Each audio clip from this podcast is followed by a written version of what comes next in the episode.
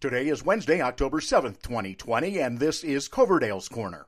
A number of headlines have my attention today, but yesterday's topic had me thinking a bit more about history and our approaches to it.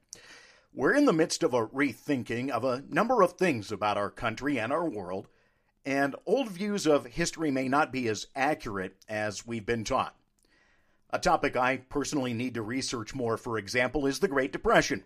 Most of what I know of the history is what we learned in school, but there's plenty of argument from the political right that FDR's actions regarding the economy during the Depression may have lengthened it rather than guided it towards an end. I do know that part of that argument falls apart because Roosevelt's administration cut government spending after he was elected to his second term in 1936. Plus, a number of his programs were overturned by a conservative leaning Supreme Court prompting his attempt to add seats, court packing, as has been a discussion topic of late in our news.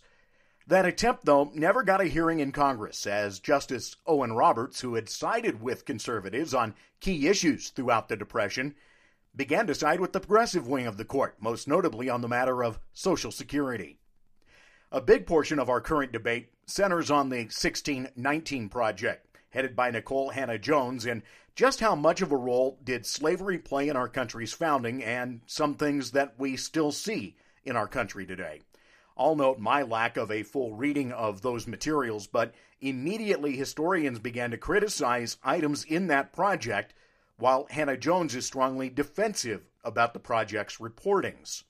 I always cringe when people try to pass off the Civil War as a war over states' rights, but in some states, that's the history taught to children throughout school, despite many of those same states having issued articles of secession that state outright that slavery was the issue. Those Confederate statues that have been a flashpoint through the summer, many constructed as far as 70 years after the Civil War ended, in part to rewrite that history. So, as you can see, there's plenty of debate just on those items from both sides of the political aisle, and that's even before we get into Howard Zinn's A People's History of the United States. The old adage is history is written by the victors, and that's part of the problem. There's plenty to be skeptical of how our history is spoken and written. It may not be completely accurate, but it also doesn't mean that it's completely wrong either. The challenge is determining where the accuracy falls, much like the news nowadays. Let me take a moment and talk to you about the best way to put together your podcast. If you're interested in joining Coverdale's Corner online, you can do so by utilizing Anchor. It's free with creation tools that allow you to record and edit right from your phone or computer and they're outstanding in their distribution. Spotify, Apple Podcasts, many more just by utilizing Anchor as your home base. Download the free Anchor app or go to anchor.fm to get started. Tonight, we'll get our chance to hear from the vice presidential candidates in their only debate before November 3rd, with the mess of the coronavirus outbreak at the White House drawing all of the attention. It will be interesting to see how this debate is approached and what topics will be on the table. Coronavirus will, of course, be a large item, not just because of the outbreak, but because of Vice President Pence's role with the task force. And if I was the Harris campaign, I'd be livid at the small bit of plexiglass protection that is being afforded for tonight at the University of Utah. Photos this morning show about a seven foot tall by five foot wide sheet. Not very helpful if Pence is infected, though tests have not shown him to be to date. We've had it reiterated that tests alone do nothing to prove someone isn't infected given the incubation period. Speaking of that, the Broncos Patriots game on Sunday now a possible candidate for delay after Stephon Gilmore tested positive for the virus.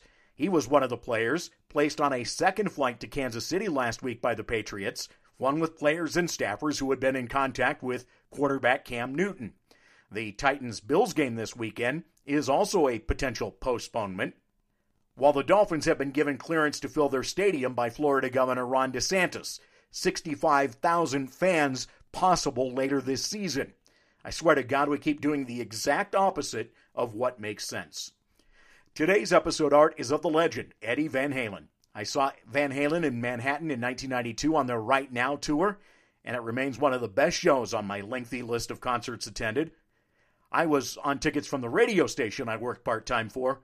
Little brother wound up up front. He caught a guitar pick from Eddie. He's now trying to find it amidst the clutter of life.